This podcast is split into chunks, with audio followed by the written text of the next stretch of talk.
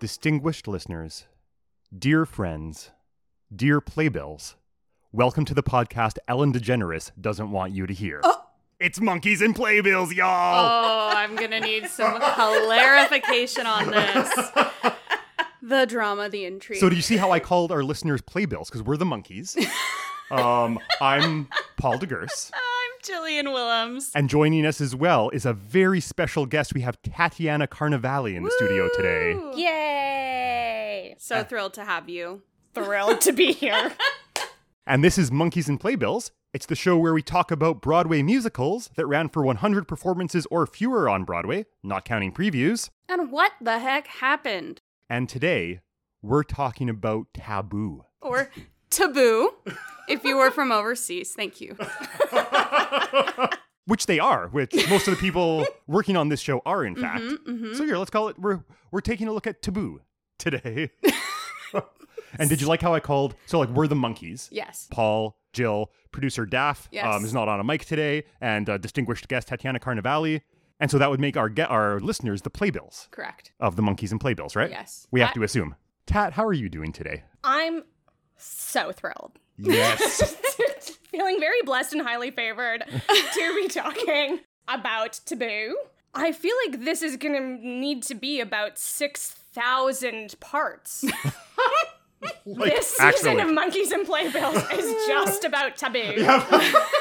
Wel- welcome, to se- Surprise! welcome to season three of Monkeys and Playbills. It's all taboo. It's all taboo, featuring Tatiana Carnevale. Correct. Much Correct. ado Thank you to the Canada about- Council. Yes. taboo. Maybe we should mention that. We'll also probably mention it at the end of the episode. Thank you to the Canada Council for providing support to this season of Monkeys and Playbills and to the Crescent Arts Center, who are our co-presenters in both this podcast and two other exciting podcasts that'll be coming from the Village Conservatory in the near future. Woo. So I was thinking long and hard about why we had reached out to Tat to talk about this specific musical. Yes. I realized it's because Tat's been shouting at me about this musical for the last 15 years of our friendship. Yes, and there is like some more context as well that uh, I would be happy to explain to you. Please. Well, yeah, what, is ta- what does taboo mean to you? Well, let's travel back in time. the year is 1996. Great year. The Rosie O'Donnell show Heck yeah. is airing on, I think it was like Channel 4, Channel 5. Totally. Tatiana Carnevale is getting picked up from Forest Park School by her Nona and Oh, thank you, going Nona. to her Nona's house after school until her mom is done work. And for some reason, my Nono, who moved uh, to Canada from Italy in 1966, I want to say, he's never bothered to learn English. He only speaks Italian. For some reason, he loves the Rosie O'Donnell show.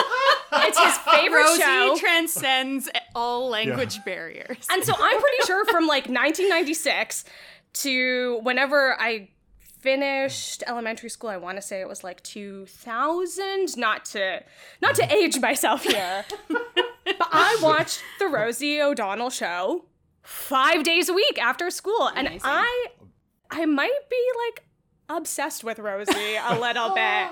That's a, so it's a very important part of your life. Rosie O'Donnell. Um, It was is- formative. It Yeah. Mm-hmm. was formative. Totally. Um, and uh, so I love Rosie, and then I also I like was obsessed with this show around the year 2004. Like I would say the peak of my my musical theater obsession Yeah. was probably high school. Like that's when I was like the deepest into my like nerding out of musicals and this came out and I listened to it a lot, a lot, a lot. I love the soundtrack. And also, yeah, it just like has stuck with me ever since then. I think it's so interesting, all of the offstage drama as well. And I like can't wait to talk about that. Which is And- what brings Rosie into the conversation ultimately, Exactly. right? Rosie O'Donnell and her $10 million in 2004 personal investment. That is Yeah. wh- a musical I want to see, actually. What you just said, Rosie the- O'Donnell and her ten million dollar, the personal purse of Rosie O'Donnell. It's like it's like a kids book or something. Yes. right? oh my One God, I day. will write it. Oh One day, Rosie went to the West End Here's how to my make a and she terrible saw a investment. show. This is why they say don't ever invest your own money into your theater projects. Um, but no, I love Rosie. I am obsessed with this show. I think the story behind it is so interesting. It's very gay, which I love as Yeah. well. Yes. Um, very interested always in like queer theater and queer issues and all of that. So that's very interesting to me. So yeah, all that to say, It's so funny. I think my first exposure to taboo was through you. Tatiana Mm-hmm. is a Was it very really? well. So you're a very a very old friend of both Jill and I yes. from Uh-huh. about the same time, but not connected. Jill and I weren't friends when we were both No. Mm-hmm. friends with you, which is a wild thing. But we've both been friends with you since we were like early teenagers. Yes. And when you were at the height of your musical obsession, you were kind of passing that down to me. Uh, yeah, the only reason I know about this show is through Tat. I don't know how I did not engage with it until the last few days. I mean, it's also very much on the cusp of what you'd be looking for for this podcast because it ran exactly 100 performances. Exactly. This is our first 100. on the nose 100, is. right? Yeah. Uh, Thank God it did not run for one more day. Oh, we wouldn't be here right now. Because I would not be here. Well, folks, should we get into it officially? yes.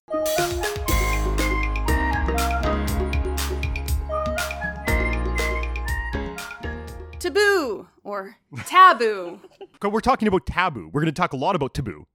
but what we're actually covering today is taboo. oh, good. Okay. Right? Very different show. Because taboo would be the UK version. Oh, good point. Right? Um, although they speak in British accents, Yeah. therefore, Ostensibly. some, Some of them really do. of them, absolutely do. Well, because and Lee that's- Bowery was actually Austral- Australian. Previews began at the Plymouth Theater on October 28th, 2003. Yeah. Welcome to high school, everybody. Late junior high, early high school, right? I think. Uh, 2003. Yep, absolutely. Uh, I'm watching Return of the King in theaters, and I am not thinking about taboo at and that I point in my life. have just met Tat Oh, good. a few months before. And I have just finally started to feel comfortable saying swear words for the first time. Love that journey for you.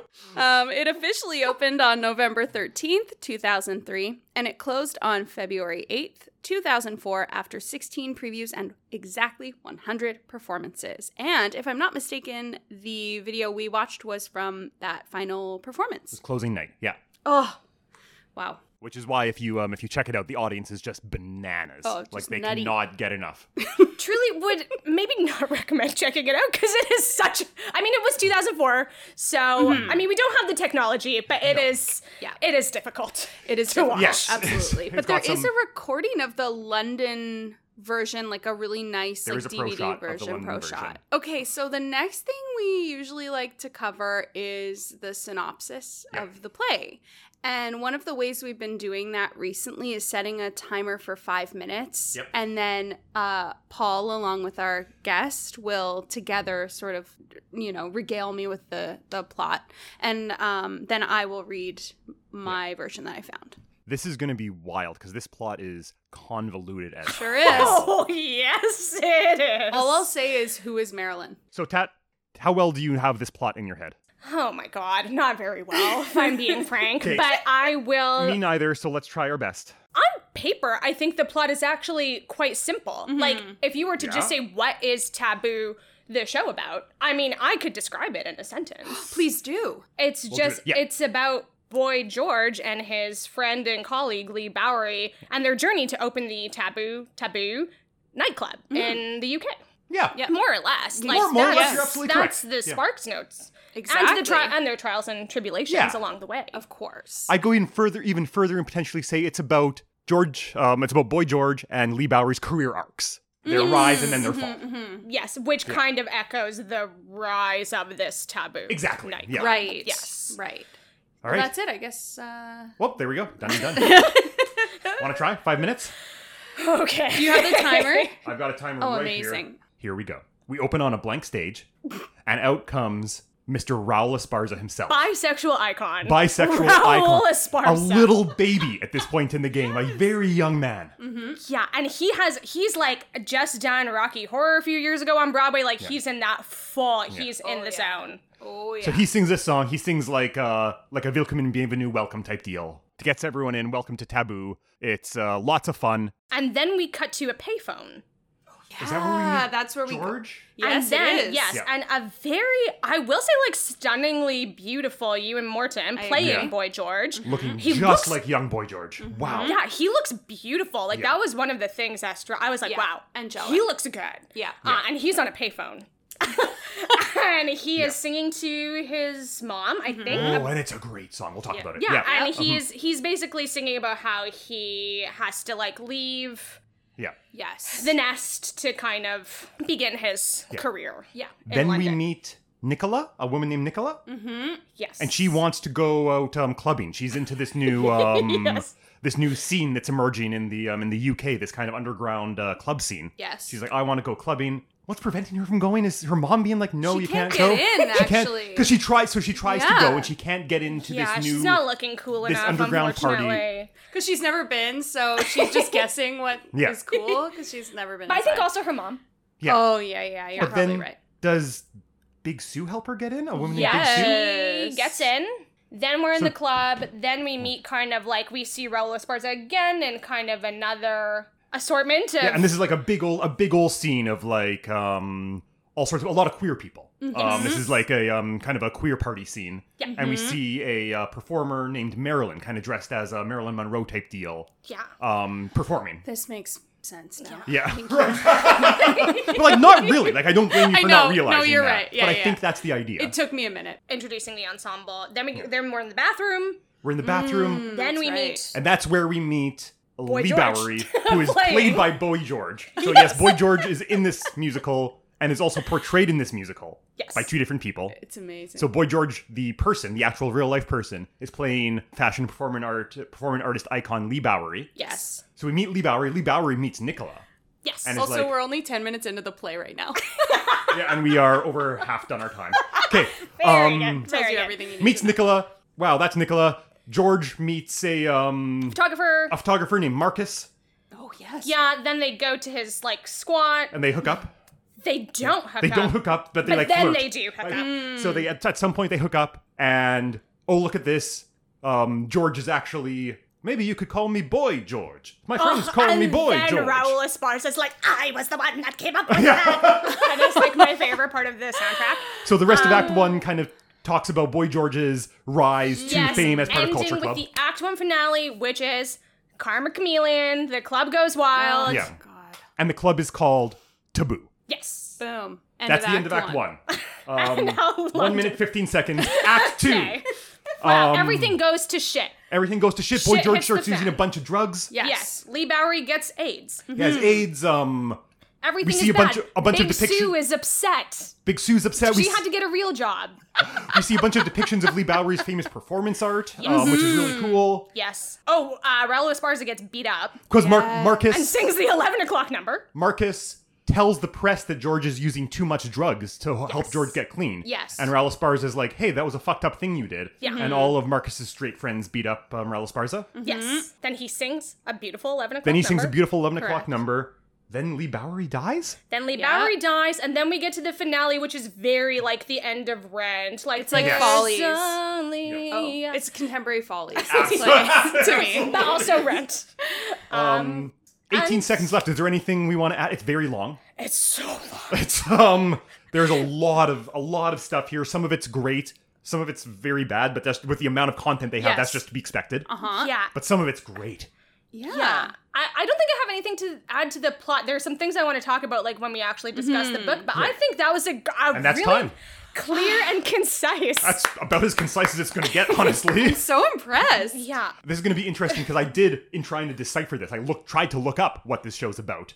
Let's hear what you found, Jill. Okay, so I will um, preface this by saying I had to get very detailed in my Google search. So normally you can just type in the name of the show and the synopsis, and it'll take you straight to the Broadway, you know, like a very concise two line Broadway Absolutely. synopsis. But in this case, because the London production seemed to have more traction, that one was the focus, and they're vastly different from one another. The way I found the more fleshed out synopsis was on a Broadway World blog that had the best synopsis of the Broadway version. So that's where I found I that. found this same one, and it's what I used while I was watching the book Yes. to follow what Me was too. going on. Because it's so wild. there's that. But then I also found this one that's a couple like short paragraphs from guide to musicaltheater.com. Okay, Here we go.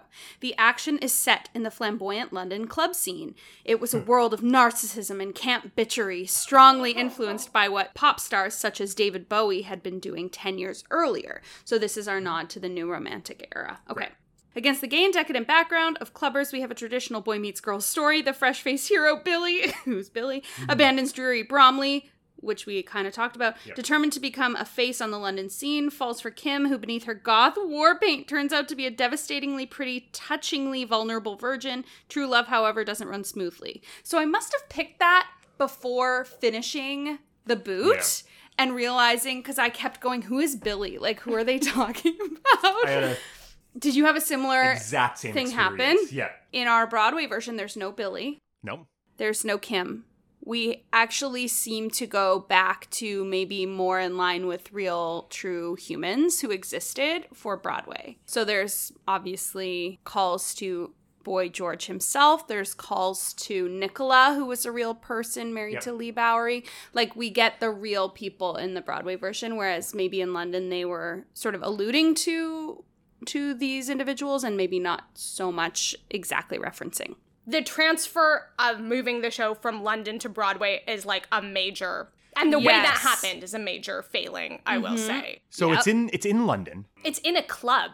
It's in a Yes. club in It's London. in a club in London. Yes. It is not at a theater. It is a theater production that's being staged in a club of some sort. Very cool. And it's all Boy George. This is like Boy George collaborators making this happen. Boy George and his um producers wrote all the music. Yes. Yes. It's got the the plot that Jill just described. yeah, with and it is like for listeners that may not know, Boy George wrote this score, but it's only it's not a jukebox musical No. in that we That's actually right. only have two of his hits from the Mm-hmm. time period and Yeah. all the rest is brand new Yeah. music. Yeah. which is very cool. I was confused Mm-hmm. about that as well because I don't super know Boy George's music, so I was like looking through his stuff, being like, You couldn't tell just by listening to this. Oh.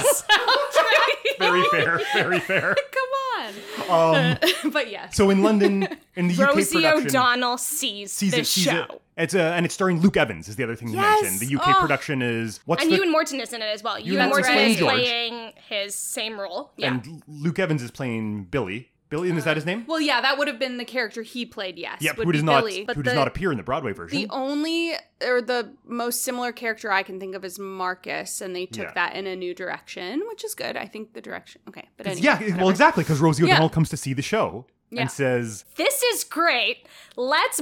I'm gonna bring. I think she says I'm Yeah. gonna bring this to Broadway. Yep. "Yep, And then she like follows through on her commitment to do that, but at some point is like, but actually, let's change everything about this. Yes.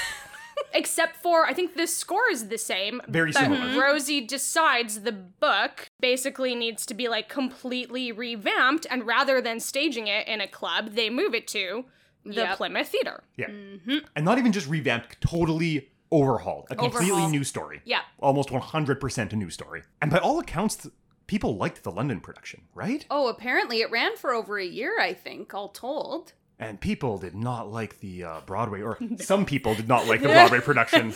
some people really liked it. Yes. All right, I'm sure we're going to get into a lot more of the context as we um, dive in. Why don't we start moving through our categories? Yeah, I think the context will Yeah. come forward as we, especially as we move into this first category of book, music, and lyrics. Music by Boy George.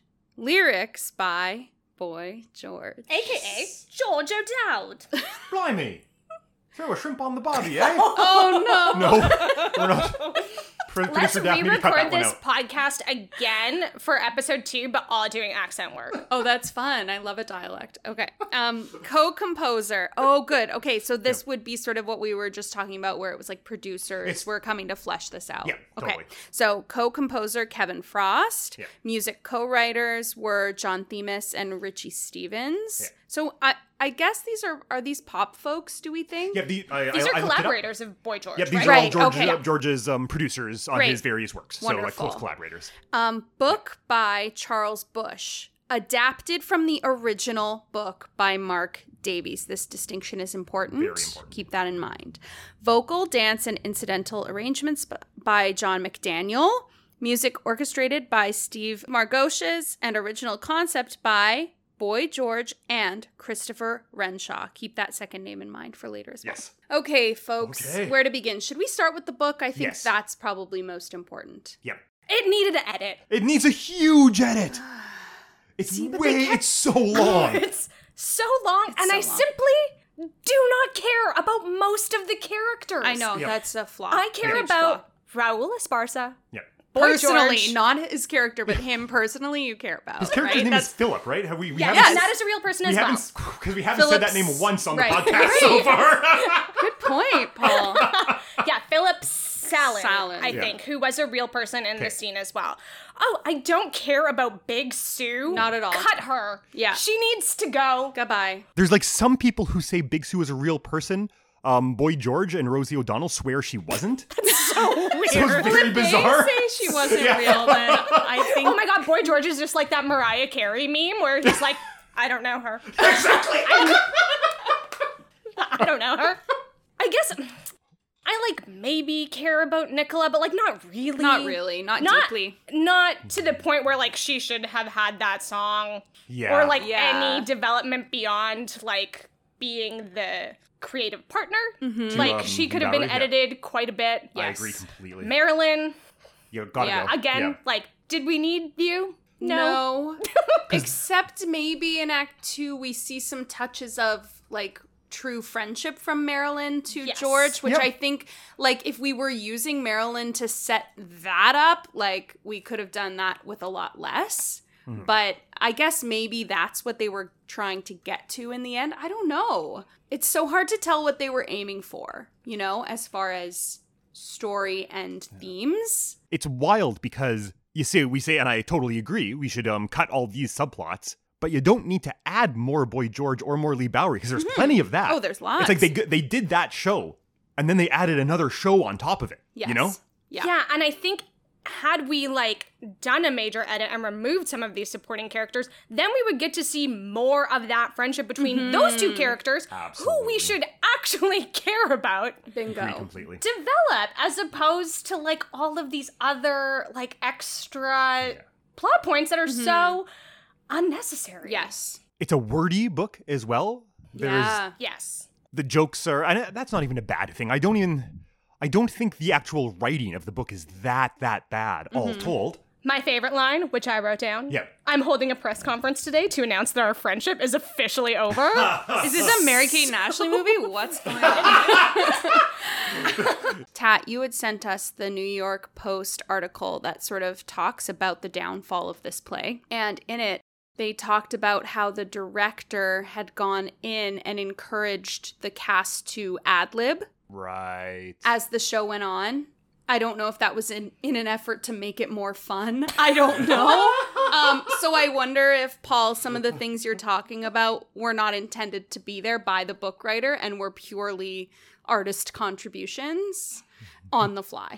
They should not be. They should not have been allowed to do that. well, that's what I mean. But Unfortunately, like, too many cooks. too many cooks. Um, also, I mean, I think I tr- I tried to do a little bit of googling of Mm-hmm. the person that wrote the book, Charles Bush, yes, correct. and they're a it's- drag queen i believe Yes, Oh, it great, okay. seems that Charles Bush has a lot of on and off Broadway credits for plays that have titles like lesbian vampires Oh, sure. and like no actual like dramatic I see. writing. Yeah. Um, and I could see how that background might have been appealing to try to like sh- bring some light to this subject. However, also like you should be able to write a play if you are writing a book for a Yes. Broadway show. especially because this certainly doesn't seem like a snappy cabaret style book. No. This Oh, is quite the no. opposite. not. This is this book is dreary is the first word that comes to mind. Like long Yeah. and dreary. You'll get some momentum going with a really good song, and then it just screeches to a Yes. halt every time we get back into a book scene. Hundred percent, and that also, um,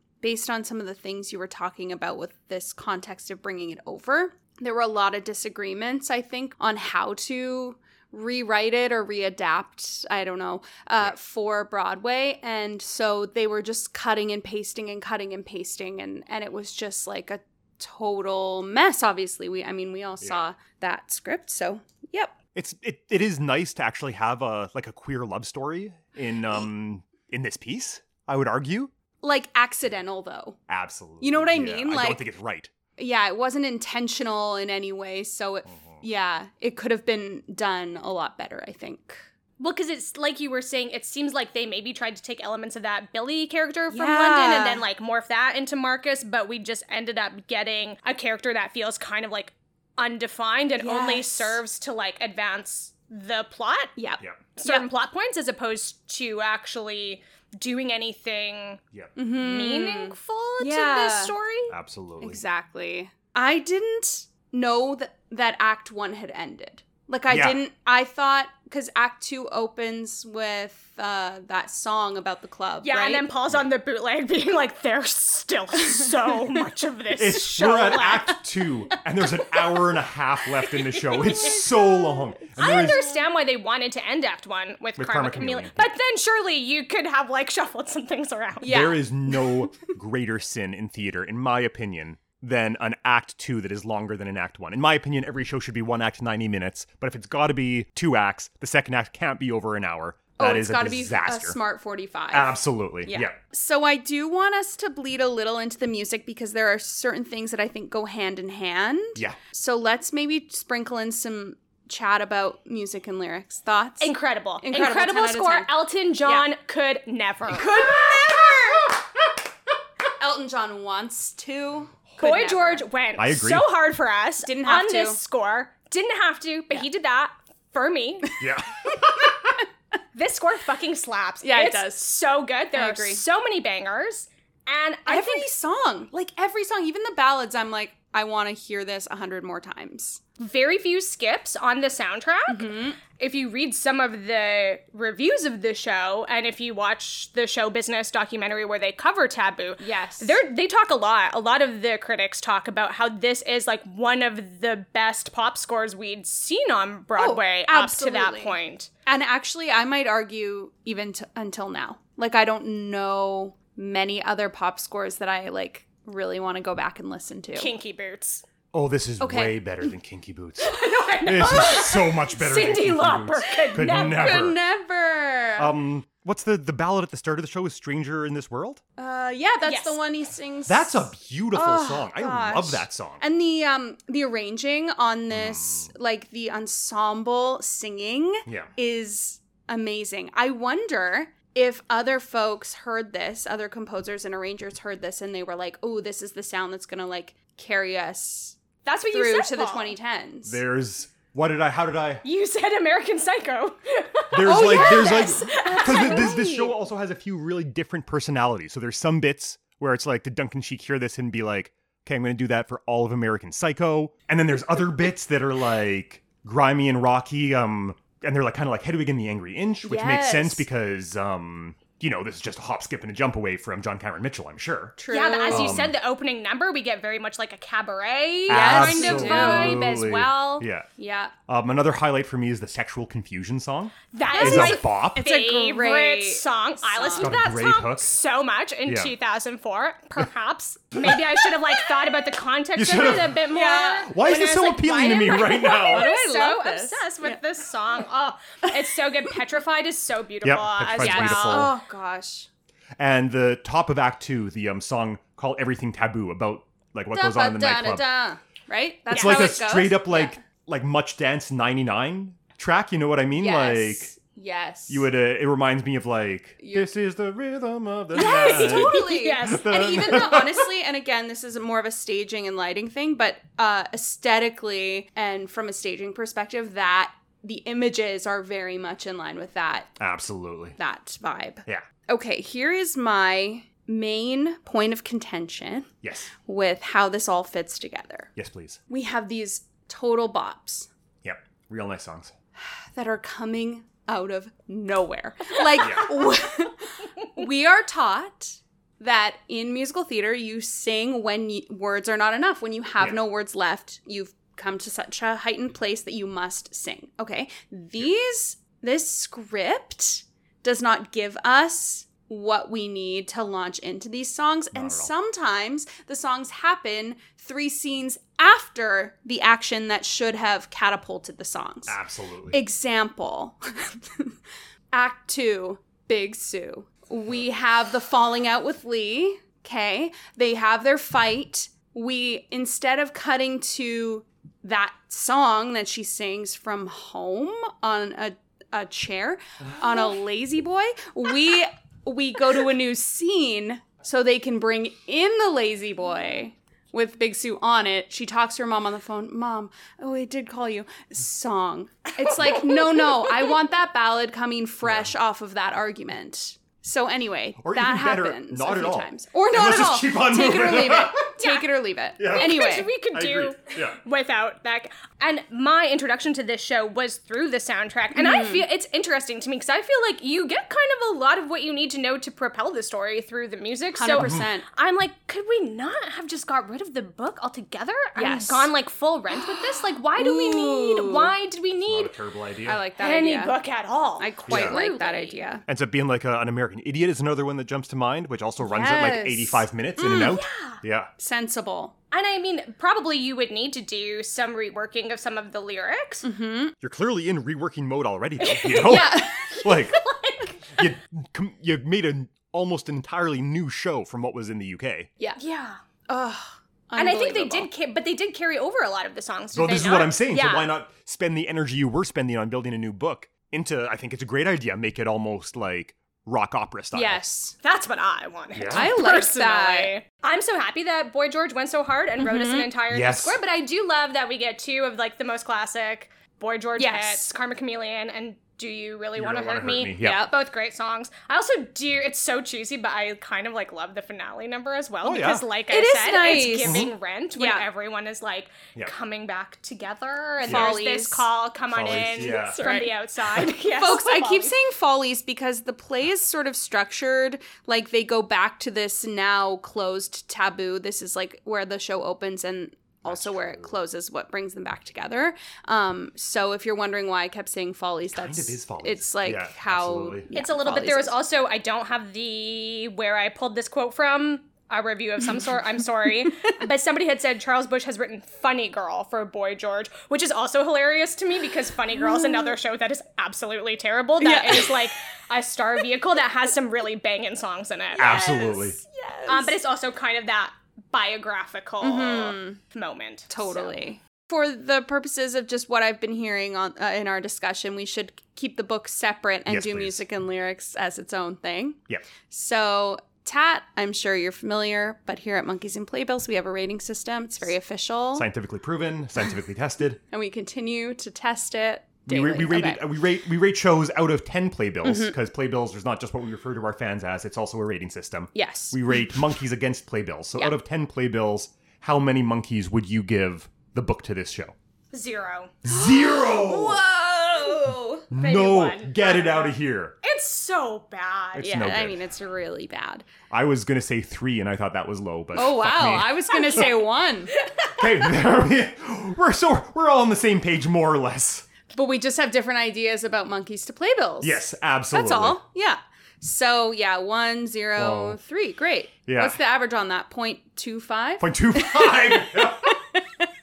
that checks out, to be honest. That makes sense. Great.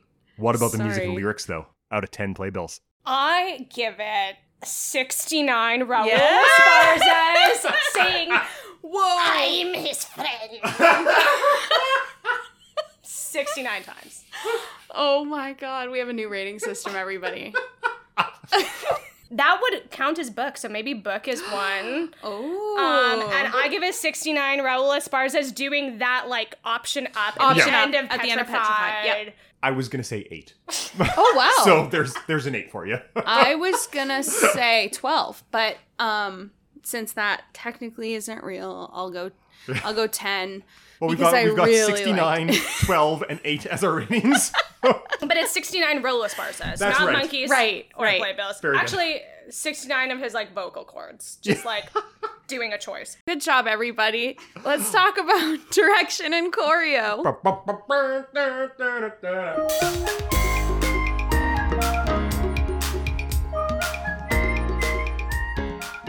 Directed by, remember I told you to hold on to that Yep. name? Here it is Christopher Renshaw. all right. Musical director was Jason Howland, who we've Yes. Uh, talked about before. Was that Bonnie and Clyde? Ah. absolute legend. He's um, done a bunch of stuff, including most recently was like the driving musical force on um, Paradise Square on Broadway. Yes. Um, Wonderful. Jason Hill also wrote um, Little Women. oh, that's right. Um, is like okay. a, yeah. a major player, one of the coolest theater music professionals working Mm-hmm. in Broadway today. choreography by Mark Dendy, but then also drama because there was an unbilled, uncredited choreographic consultant, Jeff Calhoun, who I believe is Newsies. That's so funny. So that, okay, that to me is dramatic in itself. Yeah. Big time drama. um, our director, Christopher Renshaw, famously of High Society and The King and I revival. Oh, apparently the King and I revival in 96 was iconic though, which is probably why everyone was like, let's have him do Sure. taboo. It only makes sense. Only makes sense. Taboo, Taboo is actually The King and I. Same cinematic universe for sure. Oh, jeez. so, do you have any insight into some of the drama that went on in this creative team? Uh, a little bit, Yeah. yes. I believe that there was a lot of talk that Rosie should have uh, fired our friend Christopher. Mm-hmm. She did not, Why? Yeah. So, why should she have? because Uh, he was doing a bad Because job. so no, no, no, no exterior reason. Um, just um, the direction was bad. Apparently, it wasn't going he was very well. quite unhinged, and people thought he should take a break after Taboo UK. Yeah. And then Rosie asked him, like, can you please come back? And everyone was like, no, don't do that. Like, he's not ready or Like, he's burnt something. right Like, out. Yeah, Yeah. it's something al- along those lines. And then he said, no, I, I can do it. I can, I can do this. And Flew too close to the sun. And- came back. And it was a disaster. and it was a mess. yeah, the direction is kind of all over the place. There's some nice stuff. There's one I um I really liked. A choice I really liked was when um, Raul Esparza gets beat up at the end of the show. Be careful. We're gonna have our haters come after us for saying. I'm not saying I liked that Raul Esparza got beat up. I liked the cho- they didn't have any music under it. It was all like kind Yeah. of stark and um. I thought that was kind of I thought that was kind of nice. Yeah. I think also in the behind the scenes drama was Christopher Renshaw not maybe was he not friends with Boy George perhaps and that's why Rosie didn't want to fire him or Oh. something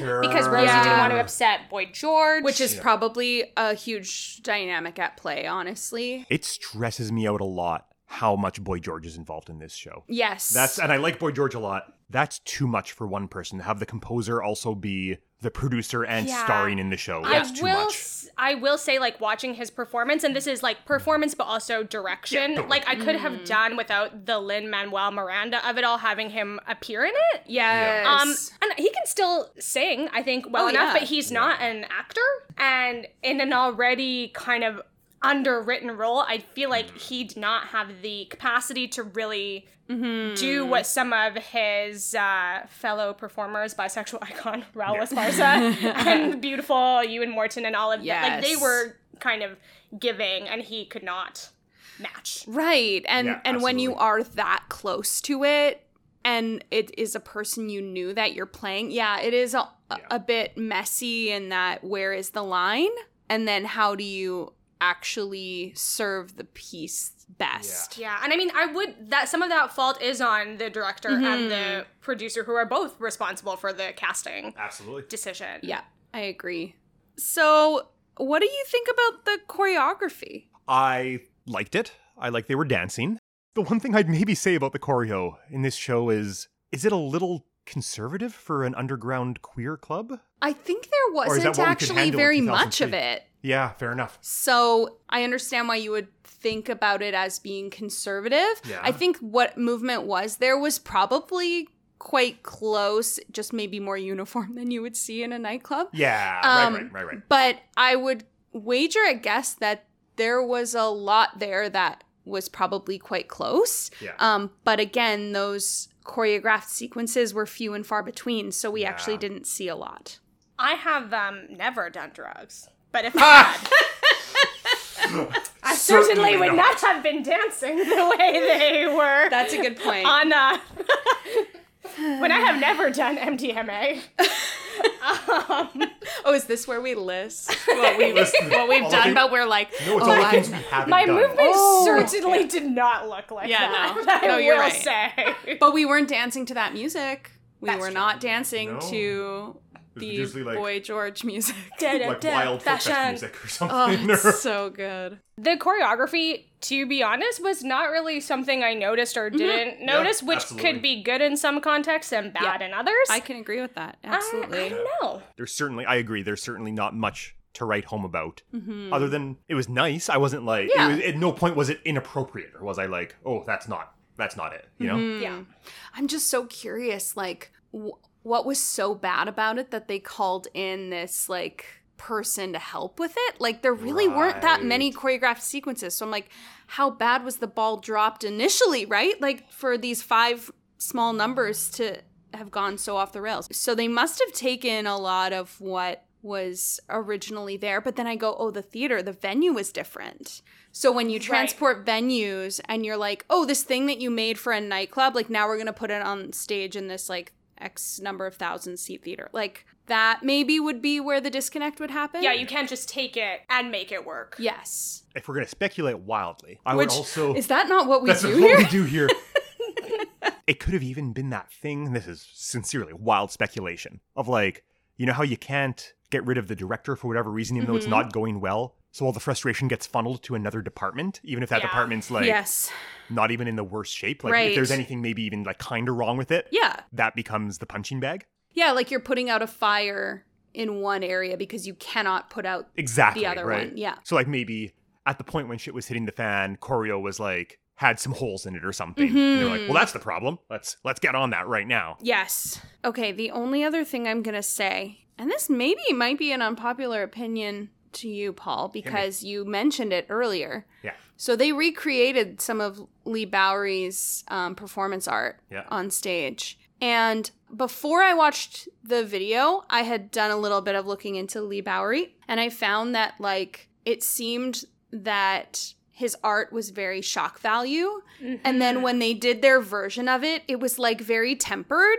Yes. Like they talk about that specifically the birth moment and how it was like so shocking and then the way they did it on stage it was very like PG and I was like, "Oh, we are not getting the same vibe and you could have gone full splash zone with this." Which is so interesting, too, because you have Lee Bowery's literal friend, Boy George, and Lee Bowery seems like a person who would not want their art to be watered Yes. down in any capacity. Exactly. And I, that was another thing where it's like, I guess I suppose I understand the desire to like want to show that, but was it necessary to the story? Mm-hmm. Right. Like, I not especially. so it's what what it is. It's it's Lee Bowery on stage. Fake gives birth to Gives his birth wife to Nicola. Nicola. yeah. Um, and on stage she pops out and she's like naked but in a bodysuit because it's Yeah. Broadway obviously, and that kind of like poses around and shit. Like a magician's assistant. Based on my very brief experience researching Lee Bowery, this show didn't really capture his art Mm. and like what it seemed to be going for. Which is disappointing. Yeah, Because absolutely. isn't that supposed to be half of the point of this show? Right? Oh, 100%. Yeah. Do you want to do the direction in choreo as one or two? Or do you have a do you have a point? No, Yeah. I can do it as one. Yes, I was I just agree. putting my finger up. Is, is that your rating? You were putting one finger up? No, my rating would be four and a half sausages out of ten. It was just all underwhelming. It Yes. just Likewise. nothing to write home about, but nothing about the direction or choreo like personally offended me. Other Right. than now we're talking about the Lee Bowery thing, and I, I'm actually a little personally Yeah. offended by that because it feels like Yeah. we are doing a disservice to this person. But four and a half. I would I'm very similar, like five MDMA adult club goers out of ten. And I am for magician's assistants. Guys, we haven't lab tested this. it's a new season, we're going off the map, we're going going off rogue. The rails. Thank you, Canada Council. Um, so yeah, I think we're all kind of in that Yeah. same world. It's like they made it on stage. There were some visuals that were just fine, Yeah. but nothing to write home about. Yeah. Okay, let's talk about the design. It was giving me someone lit a match on the Hamilton set. All the wood disappeared, and like that was what was left. It was giving me our regional theater did next normal last year. so let's just move that back. Bleachers. We need bleachers. Actually, bleachers would have been helpful, I think. Who did this? Oh my gosh. I, Okay. I don't even hate it. Okay, here we It go. was fine. It like served a purpose. That makes it seem so mean. I don't even hate it. I know. Okay, here are our people. Scenic design by Tim Goodchild. Costume design by Goodchild? Mike Nichols and Bobby Pierce together. Uh, lighting design by Natasha Cates. Uh, we have sound design by Jonathan Deans, and then hair and makeup design by Christine Bateman. The costume design ruled, It I liked was it. so good. right? Yeah. Okay, good. I usually most of the time I will say hate most costumes I see on Broadway, especially if they're trying to do something contemporary Mm-hmm. I because agree. often it looks like the designers don't actually know how normal people dress and Mm-hmm. it makes me furious. the costumes in the show were so good and look actually very like in some cases were imitating actual looks that were done like really really well. Yes. Like, It these- looked expensive. Oh, I They was gonna nailed say. all the Lee Bowery looks on Boy George. Yes. The tailoring, Yeah. the wigs, like even the accessories, the hats, like all of that, I was just like, oh, this I recognize. Like this Yeah. feels, again, if I n- had lived it, I might say, oh, this seems like an accurate representation. Yes. Everyone looked so good. Yeah. Absolutely. Well done. Yeah. So that's the that's the highlight for me. Yes, I agree. Um, the other highlight for me is in the set is there's um George's apartment has this big wall Yes. um of um it's like photos or mirrors or there's something. There's like a big I tall just can't read my can't read my writing. I think it's photos. the the first squat or the expensive apartment in The Act expensive Two? apartment in Okay. Act Two is what Okay, I'm thinking of. Good. Is uh, the other set I really liked. I actually thought because sometimes our m- complaint with sets is Yeah. that they they either do too much or too little. I actually think they did okay in terms of the amount of set pieces. Like I never felt like ah these actors are getting like swallowed up by the sets. Yep. Mm-hmm. They weren't necessarily great, but I definitely wasn't like offended by Yeah, and I mean, I suppose the Yeah. challenge would be to if I was a designer. I mean, the challenge is how do you take something which is a squat or a warehouse and put it on stage and make it functional and not look terrible. right. But But it's it's supposed to look kind of terrible. Like yeah, I have no complaints about the set. It did what it was supposed. It was very functional Yes, very functional. and it served every purpose it needed to. Although I would say maybe from a direction standpoint, as you were talking about earlier, like a little bit underutilized in some Yes. instances. Mm-hmm. Mm-hmm. I think it might have been a stronger choice to spend a lot more time at Taboo, Yeah. um, which is potentially maybe even what the UK version did because it was set in a nightclub itself. yeah. So then we can go all in on really creating this environment. So when you the show's called Taboo for God's sake, want to really get the I believe it's called taboo. my mistake. I apologize sincerely to all our listeners. overseas listeners. Like, so let's really build Taboo and make it look incredible and have that be have a lot of the action take place there. Then maybe have an apartment or two that you can go to, and that's it.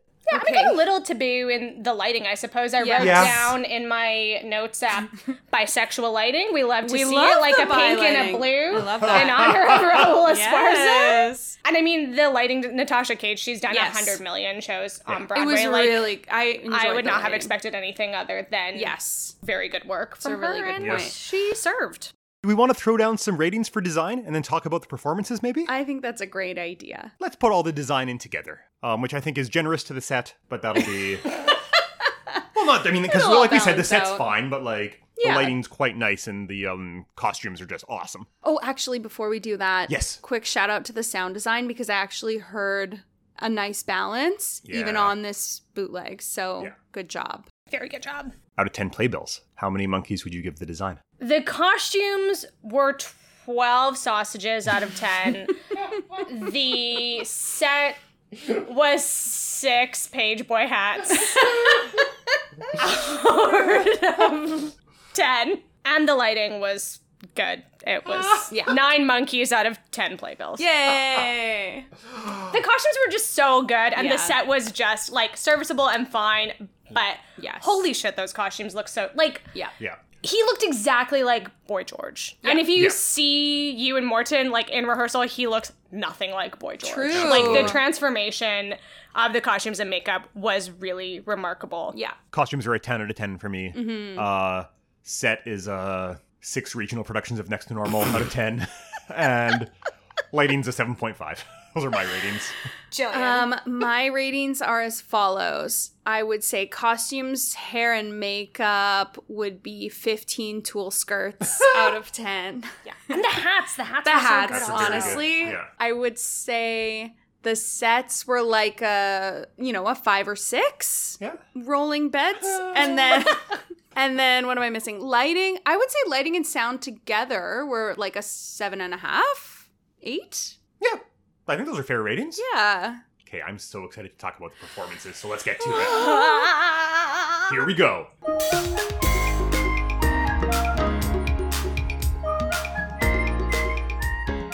I've been waiting this whole episode to say this. Raul Esparza's accent in this show is unhinged. it is wild. It's one of He the made it wildest up, things though. I've ever heard. He made it up Yeah, he did. He ever. specifically for this. Yeah. I think I uh, might have mentioned this in our Leap of Faith episode that I am shocked and surprised that he has not had more vocal health issues based on the his growls. the growling. But then I go, okay, he's clearly doing it in a way that feels authentic to Yeah. his production, his vocal production. Therefore, okay, that probably answers that. I just find it really jarring. Like I made a Mm-hmm. note that like sometimes they're having this really nice quiet scene and then I'm being yelled at by Ra- Raul Esparza and I feel a little bit like weird about it, but I think as far as a charismatic touchstone for the audience, Absolutely. he is excellent in this production. And he sounds great. He's got a great voice. He's he's an absurd Yes. singer. There's no I mean, petrified. You're right. Such Eleven a o'clock good singer. number. Absolutely. Yeah, and I mean, I would say, and I don't know if it has to do with the book or his performance or whatever, but like when I was saying that we should like 86 all the supporting characters, like I do, like the one I would 86 the least would be Raul Esparza. Yes. he does, Yeah. and which is funny because his character, like Philip or who Philip. Yeah, I Philip, think- yeah, that the we second time we've said that name. had to had to confirm that that's the character's name. um like that was the supporting character I wanted to Yeah. see the Absolutely. most of. And I think that's a combo of Raul Esparza. Mm-hmm. That's mostly Raul Esparza. Yes, I guess. agree. It's a bit weird though, given um, and maybe this is an issue with the book that he gets the eleven o'clock number It is Yes, it's interesting. very weird. instead of that was either odd. um, Lee Bowery or Lee Bowery Boy or Boy George. George. yeah, I thought for sure Boy George would would get it. Oh, and like That makes total sense. dramatically, Yeah. he absolutely Yeah, should not like have wasn't he been in jail Philip. or something? Yeah. Anyway, But like again, we could have. They were writing the book. It wasn't Yeah. like somebody put a gun to their head and was like, Use "He's this." in jail, so he can't." Like you literally wrote the Yeah. book. You could move him out of jail and give him the eleven o'clock number. Raul Esparza does a very nice job. He's a yeah, very and his talented costumes performer. look pretty cool too. Yeah. I will say he gets to wear some of the coolest like punk rock looks. Um, two things about Raul before we move on. Yes. One, in that New York Post article, the postmortem one, what went wrong with Taboo, they talk about how he was like pissed, like he oh hated yeah, the he show. hates. He hated the show, and him and Rosie O'Donnell allegedly yeah. did not get along. Yeah. Um, the other thing that I found hilarious was that Ben Brantley from the Times, Dear welcome friend, back, dear Ben friend. Brantley, referred to Raul Esparza's performance as quote Maggie Smith doing restoration comedy. Thank you, Ben Brantley. Sums it up perfectly. Because that wasn't an opinion to me. Like I'm like normally Ben Brantley's pretty opinionated, but that Yeah. didn't seem so much of an opinion as a fact. Like to me, I was like, that is yeah, an an observation. astute that he made. observation. So yes. Anyway, yay, Raul Esparza. Ewan Morton rules playing Boy George. Such a fan. Rules. So good. What So has good. he been up to? How did his solo music career go? Did He's anyone ask done him? very little since He then. was in Hamilton, wasn't he? I believe he's currently in Asking George in Hamilton. yeah, he that will next checks be out. appearing in Sunday in the Park with George. Ah, good. I could see him in that too. Before that, he did As a Dot. cute little run of Sondheim on Sondheim. See? You As got it. George. As- ha! Right? He just looks so beautiful. Stunning in this angel. and he show. sounds incredible. Yeah. He sounds amazing. And his performance was so nuanced. I think I was like surprised just like in contrast with some of the other maybe like Raul more Esparza? vibrant characters. Yeah. he he was so Yeah. settled, Yeah. but not um too mature, which I appreciated very much. And in the show business documentary, when Raul Esparza is laying on the mat being a little baby, Ewan Morton is just like, this has been hard, but I think we'll get it. yeah. Like, seems like just such a kind, Yes. Just the- the nice exact man. Ah. kind of coworker who gets it, right? Who Yes. gets it. yes, very much so. And he came over with that Yes. role in the show. And, and was very devastated, rightfully so, Yeah. when it closed because you can tell he really loves this role. well, and they that's got hard. done very dirty, but we'll talk about that later. Mm, Um, that one's coming. Boy George does an okay job. Hmm. Like the actor Boy uh, George O'Dowd playing um, Lee Bowery. Yeah, He's he's okay. okay. He's okay. He's a bit As I flat. s- A bit as flat, we yep. s- as we said Yeah. before, like he- it's pretty evident that he does not have the same level of experience as Absolutely. some of his Tish educated Yeah. coworkers. I will say he got done really dirty. There's so many reviews that talk about his weight. And I get it that So times were different in 2004, but the awful. fat phobia against Oh him my God. That's is gotta like go. Yeah. unbelievable. insane. Yeah. It's, It's nutty. so mean. Uh, my favorite Boy George performance to date is his current performance on The Real Housewives of Beverly Hills as featured cast member. So I guess one of the housewives, Dorit, her husband PK is his manager. So he's like around sometimes, Oh my and he God, like that's incredible. stays with them when he's in town. Like it's the Oh, That's weirdest so dynamic funny.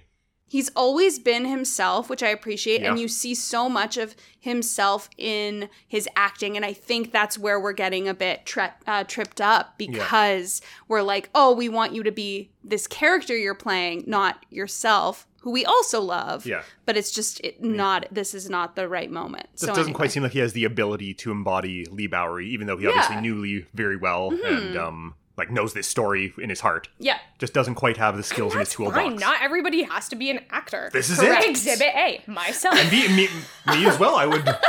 You know what I mean? Like but it's just, it's too bad that he could not have like removed himself. What are our thoughts on Big Sue? I don't care. Yeah. Like, oh, that character just had to go. Like, I Yes. could not be bothered. um, mm. nice voice, but I don't care about this this character. The woman playing Nicola has a absurd voice. Yes, stunning Um, voice. uh, Sarah Berry sounds Berry. Uh, sounds fantastic. was in Beauty and the Beast. in Beauty and the Beast. Later went on um, after that to do um, some next normal standby work on um, That's on Diana. right. which Very makes, good. Makes total sense. That checks out. The Nicola character, like, Sarah B did a great job with what she was given. Mm-hmm. That character, too, was, and I think it's, again, partly the fault of the book to Mm-hmm. circle back because I, like, I know I should care about her and Lee Bowery's relationship, but I just, like, couldn't be bothered to Yeah. nec- even though it's so fascinating, like, he was queer, but then they got married towards the end of Yes. his life, and it seemed from what I gathered, that that was actually like a real happy and partnership, genuine absolutely. love Yeah. story, but unfortunately, the book and maybe also a little bit George O'Dowd's performance Mm-hmm. didn't allow her to really shine in the way that she maybe could have had that role been adjusted. A bit. Yes. I think Yeah. That's astute. Is it time to talk about the ensemble? Yeah, let's talk about the ensemble. This poor ensemble. Oh, so they worked their ass underutilized. off. yes. So underutilized. Yeah. They like were singing from off stage so much and I felt really bad because they sounded amazing and their energy was like unreal. I just wish they would have been able to do more. Yeah. I wanted to see them more. I feel the exact same way. I feel I feel the way that way about like the the featured ensemble ish people as well, Mhm. which I would so I would include like Marilyn in that. Yeah. Um, I guess Marcus is the other one we haven't talked about. I guess so, He's not really hey? featured ensemble, and he's like fine. He's fine. yeah, Yeah. nice voice. Like I really liked that Act Two number Yeah. that he did, the Yeah. ten o'clock number. yeah, absolutely. there was like a nine o'clock, a ten, and then the eleven. We got And it then like an all. eleven thirty because it's a long show. so what do we think of their performances all in all? If we're gonna rate them out of ten, I mean, I think everyone was serving to the best of their ability. Mm-hmm. Um, and I would include George O'Dowd in that also. Yeah. Like, I, I think he really was trying. Yes. Yeah, I agree. That is true. I would say, uh, I'm sure many of us have been part of shows where, in spite of things, certain things going on, you still rally and like get the thing on stage.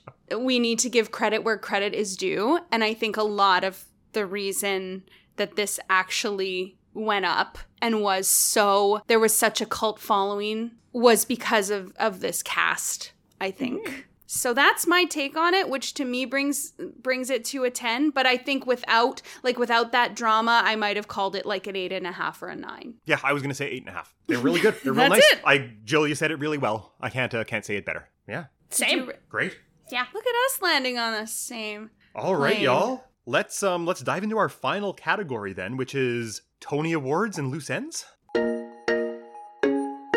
Tatiana, would you like to talk about Rosie O'Donnell? So the thing to me that is like so fascinating Yes. about taboo is that for all intents and purposes, as we've discussed, like yeah, the show had some flaws, but I don't think it should have flopped as bad as it did I agree. it the reason for that from what i can gather is twofold Yeah. one for whatever reason it seems like the press was just out to get this show Yes. Oh yeah. for no reason as far as i can tell and it's so bizarre and we see it in this documentary show business which follows a bunch of shows in the 2004 tony awards season yeah. their processes and gearing up towards Yeah. their opening night and then gearing up for the Tony Awards as well. Absolutely. And Michael Riddell, particularly, just seems to have like, I wouldn't say single handedly, because there were obviously other factors as well that contributed to its closing. But this guy could just like not get enough of tearing the show down. Ugh. And you or s- other shows too. Like it seemed like he really had his back up about like pretty much everything that season, and it was like there were other folks around him being like, "Oh, this actually has merit. This is really good. We enjoyed this aspect." And it was like, yeah, it was a weird dynamic to see what the conversations uh, media wise were swirling around this show. Because in this documentary, there's a whole sequence. One of the sequences they filmed is a bunch of theater critics sitting around talking about the shows they're Yes. covering. And one of the other shows is Wicked. Yes. Mm-hmm. And here Michael Riddell starts the conversation with So it's this Stephen Schwartz thing, you know, like Godspell, Pippin. Is anyone into that? Like, does anyone like that? You're a musical theater critic. Yeah, like, are you supposed to like that? Like, Or at least, like, give it the due of that Yeah. it, for the place that it holds in the canon. so Yeah, and it's so strange. interesting because you see later in that documentary, s- sweet little you and Morton. Yeah. so devastated because they just like I don't think they could have had like a 10 out of 10 show. The issues with the book could have been like it could have been a perfect book, it could have been a perfect show, but if that kind of media campaign had been going on, I still don't think they would have been able to overcome it. Yeah. there's that's exactly seems to be the sentiment from this sh- this documentary. Yeah. So one of the quotes from Boy George that I wrote down because I just thought it was perfect because he's so sassy and I love that about him. So he says, The critics, the people that are supposed to be championing and holding up this great art form, are the people who are destroying it. That's the biggest irony of all. Don't go on about how we will save this valuable art form and then do everything you can to make it fail. Because if you stop shows like Taboo being successful or just being on Broadway, all you're ever going to have is Andrew Lloyd Webber for the rest of your lives. and then he does this like maniacal laugh, and I thought that was amazing. That's so cute. and it's yeah. perfect. It really encapsulates what you're talking about. I will say I don't think that a critic's job is necessarily to only champion because we absolutely do need Yeah. discourse about Yes. things that are flawed. Otherwise, we're just gonna have a bunch of whatever. Nothing. crap Yeah, and totally. like nothing interesting maybe will happen. But you can be critical and not be such an asshole. Yeah. Mm-hmm. So that's one problem. Yes, What's the other one? Rosie O'Donnell. Yeah, absolutely. Sole producer.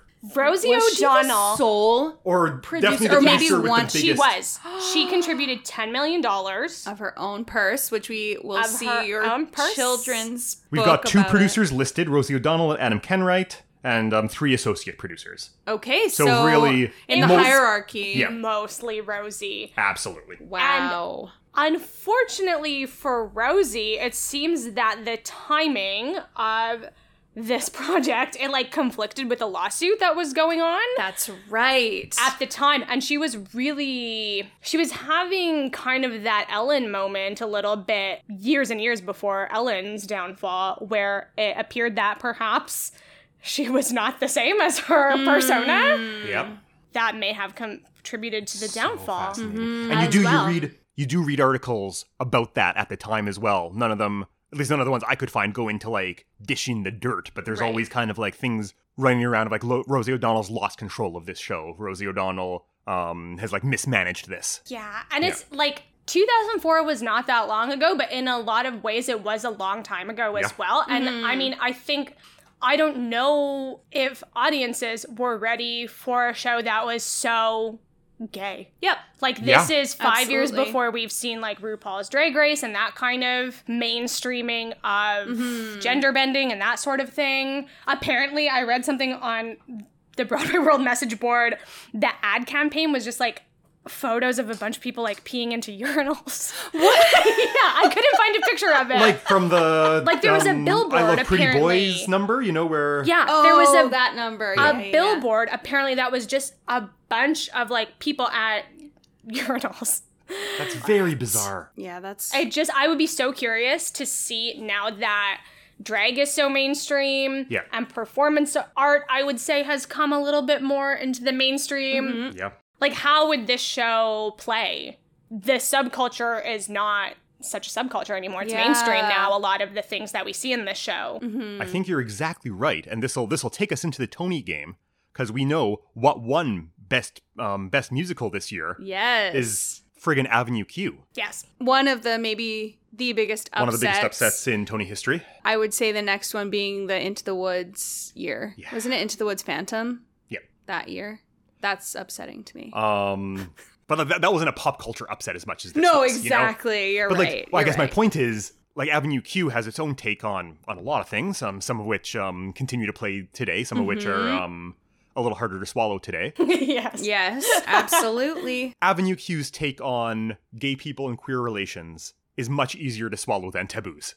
You know what I mean? Sure, Yes. sure. Like they're both they both have queer content, yeah, but Yeah. in very I mean, different ways. Yes, Very. delivered very differently. Exactly. Yeah, and we yeah. had seen Rent at this point, and we had We seen had. Love That's You true. Her at That's this true. point, You're but I right. think Rent is not so gay Yeah, as Right. taboo. taboo's real gay.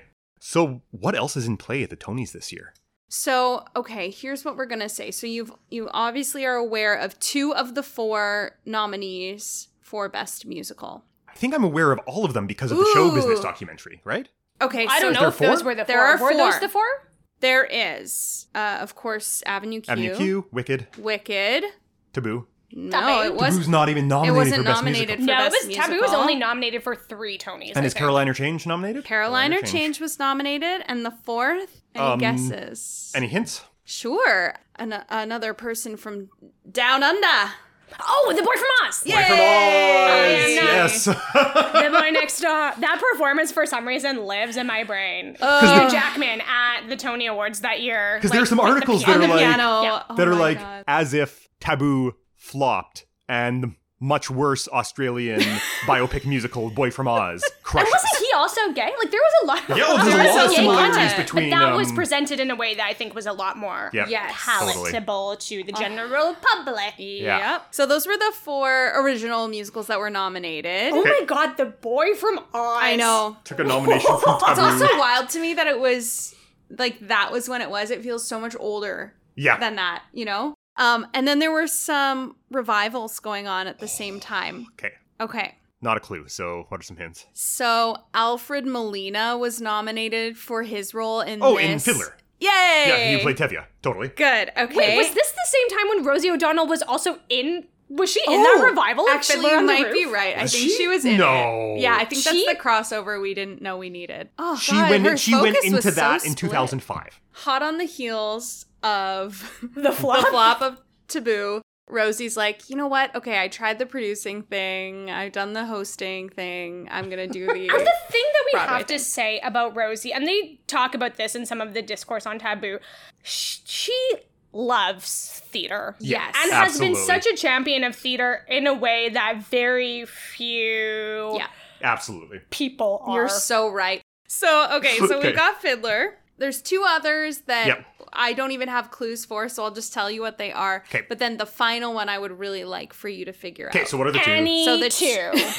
Wonderful Town was one of the others. Would have never guessed that. Oh. and Big River was one of the others. So there's one more musical that was nominated for best revival of a musical. This musical is one of my favorite Sondheims. Into the woods. four. No. Sunday in the Park with George. No. Company. Merrily we roll along. Oh. Wow, no, you're there's hitting no them all. there's no 04 company. This one was a 2000 Sweeney late Todd. 2003. No. West Side Story. Assassins. Yay! It's the there you assassin, the really nice at go. broad The really nice. first first assassins on Broadway, but still counts as a Is revival. this one the Neil Patrick Exactly. Harris? This is the Neil Patrick Yes. Harris one. Yeah. So that Yes. was the kind of those were the hard hitting Broadway shows. That's a of cool that year. That's a season. fun year. Nothing about that lineup makes any Yeah. sense to me in my brain. Yeah. Taboo got four noms and Oh, one, yeah. one Costumes, nothing. right? Yes, best costume design, best original score. Both deserved, I would I say. agree. Mm-hmm. Featured actor Raul Esparza, and then best That's it. leading actor Ewan Morton. Well so deserved, I yeah. think Those are yes, good noms. Yeah, I Well don't- deserved I don't- all around. well deserved noms.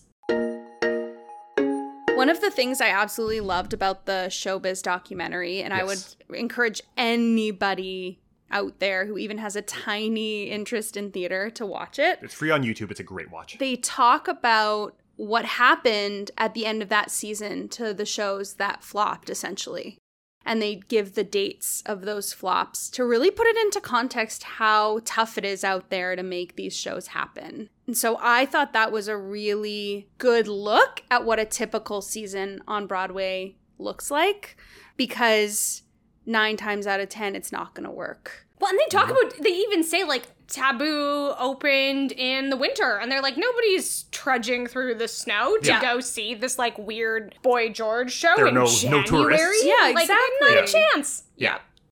So it's the time has come for us to make a decision. We have we've got all the information. We have the receipts. We've laid everything out. yep Was this show a flop?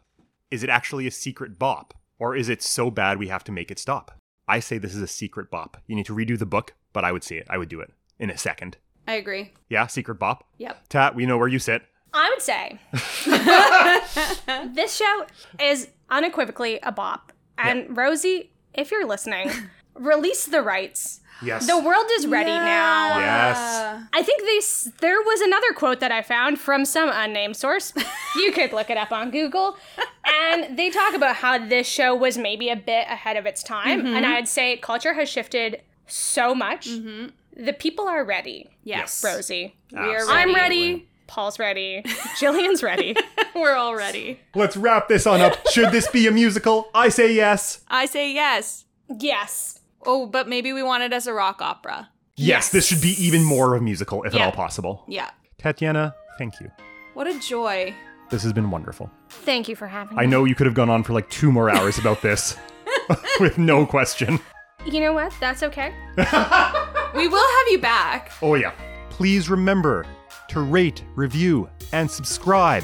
There will be some other podcasts from the Village Conservatory for Music Theater coming out imminently, so be sure to keep an eye out for that. Um, does anyone have any um, any other closing words they want to end with before we sign off? My name is George, but sometimes my friends call me Boy George.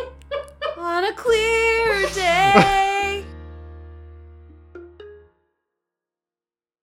Hi, everyone. This is producer Daphne speaking.